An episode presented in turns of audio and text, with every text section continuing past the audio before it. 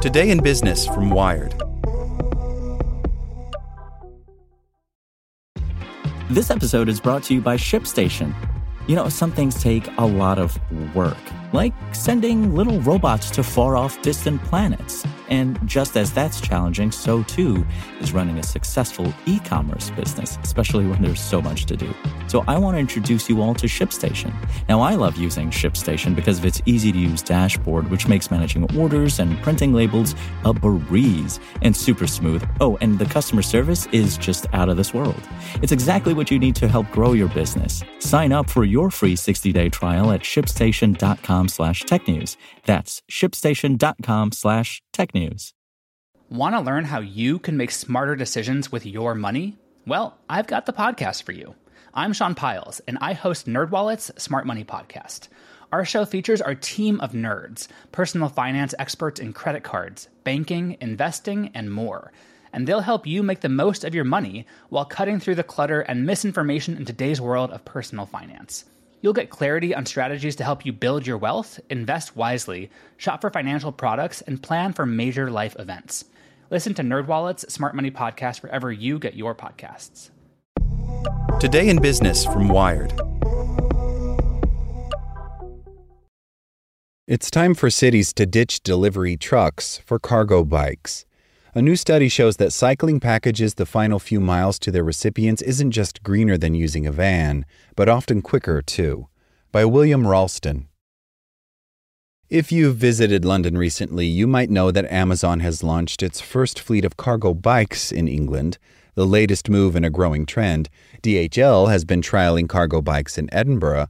UPS has deployed a small number of them globally, and this month, FedEx became the first global courier brand to invest in a North American fleet.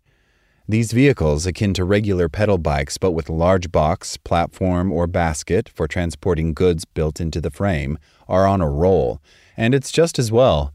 Urban freight transport accounts for roughly 10 to 15 percent of miles traveled in cities and is often the most expensive and polluting section of the logistics chain, having traditionally been carried out by vans and trucks running on fossil fuels, even when the goods carried are light and small. The problem is worsening as home deliveries soar.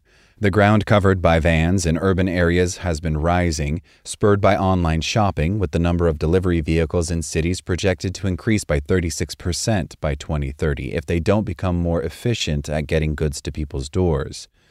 In London, up to 9,500 people die annually due to health complications related to air pollution, and a large chunk of these pollutants come from delivery trucks. But Amazon and the like could have stumbled across a solution. Cargo bikes have a cascade of positive effects, including the reduction of air and noise pollution and the improvement of public space, says Ercilia Verlinghieri, Senior Research Fellow at the Active Travel Academy at the University of Westminster in London. They're more efficient and a lot cleaner than using vans. It's estimated that cargo bikes could replace around 51% of all motorized freight trips in European cities, and this number could be higher if cargo bikes with electric assistance are used. According to a recent study in Paris, it's technically possible to pick up and deliver as much as 91% of freight using e cargo bikes. But just because a company could use a cargo bike courier doesn't mean it will. The Paris study also found it would only be economical to use cargo bikes 67% of the time, compared to using a fleet of electric vans. Efficiency of movement is key to keeping things cost effective, and this is something that Verlinghieri and her colleagues have looked into. Last year, they found that services provided by cargo bike company PedalMe were 1.61 times faster than those of an equivalent van service because the bikes were able to move at higher average speeds through dense urban environments, whereas cargo bikes can bypass traffic jams, take shortcuts through streets closed to cars, use bus lanes and bicycle paths, and ride to customers' doors. Vans are hindered by congestion and the search for parking. Admittedly, these advantages are greater in European cities with narrow, winding streets compared to the wider roads of North America. And when you factor in a van's price, the cost of fuel, insurance, and depreciation, plus parking fines and congestion charges, the cost effectiveness calculation swings even further in cargo bikes' favor. So there would also appear to be an economic incentive for companies to make the switch. This, though, is where it becomes tricky. A traditional parcel depot sits on a city's outskirts, and for a cargo bike, which has less capacity than a van, there is a time penalty for traveling to and from these locations. To be competitive, the Paris study's authors concluded cargo bikes require shipments to be brought to a centrally located micro hub from which they can load up, deliver, and return multiple times throughout the day. But these micro hubs are expensive in terms of overheads and staffing costs, and it's only by making lots of deliveries from them that the savings in transportation costs cover the additional expense of running the operation. To make cargo bikes economical, you need a high density of people around a distribution hub. But that's also where rent tends to be the highest, says Antoine Robichet, a co author of the Paris paper and a PhD student at Gustave Eiffel University in France. So if you want to take all your parcels by bike, then your price will skyrocket. To overcome this, UPS has been trialing using satellite hubs, essentially parking short articulated trucks in neighborhoods and distributing parcels from them. Meanwhile, in Prague, around a dozen logistics companies deliver thousands of parcels by cargo bike each month using shared micro hubs provided by the council, splitting the running costs between them.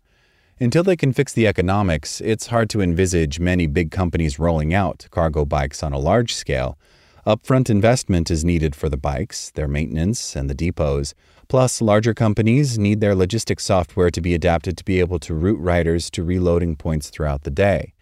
The software that exists is for vans that pick up at the beginning of the day and then do eight hours of deliveries, says Nicolas Collignon, co founder of Kale Collective, a startup focusing on technology for cargo bike logistics. But a cargo bike can't carry eight hours of deliveries, so the routing needs to be more dynamic. Plus, cycling rather than driving across the city requires a more athletic profile of worker, and there's the added expense in training them.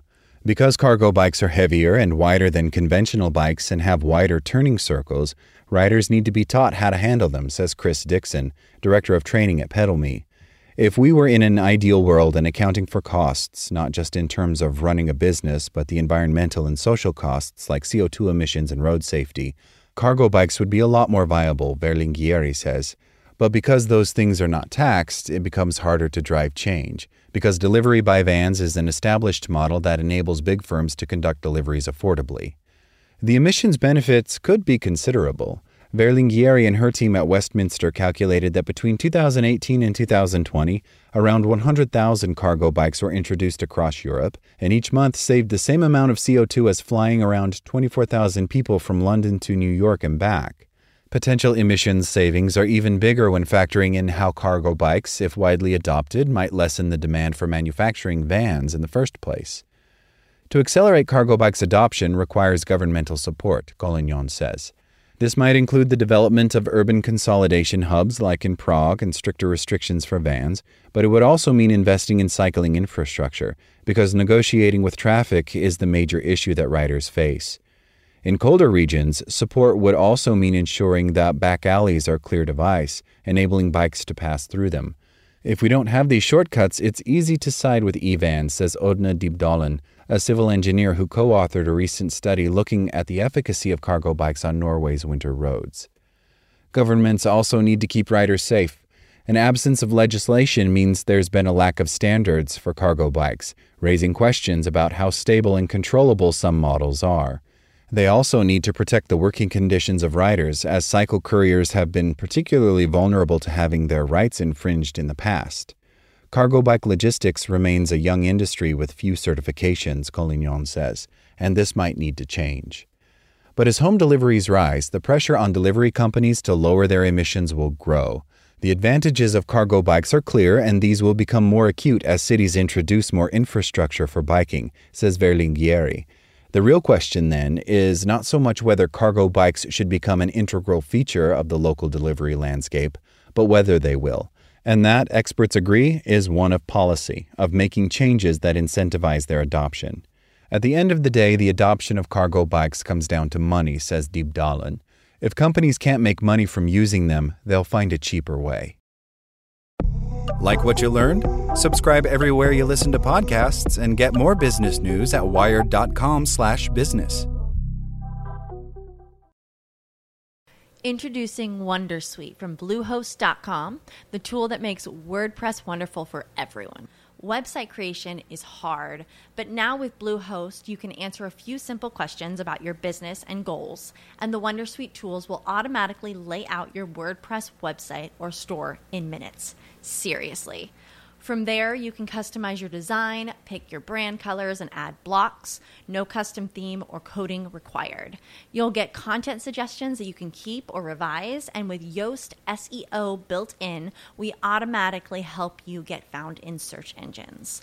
From step by step guidance to suggested plugins to an AI powered help bot. Our built in tools make WordPress wonderful for everyone. Whether you're a beginner or a pro, you can join over 2 million Bluehost users.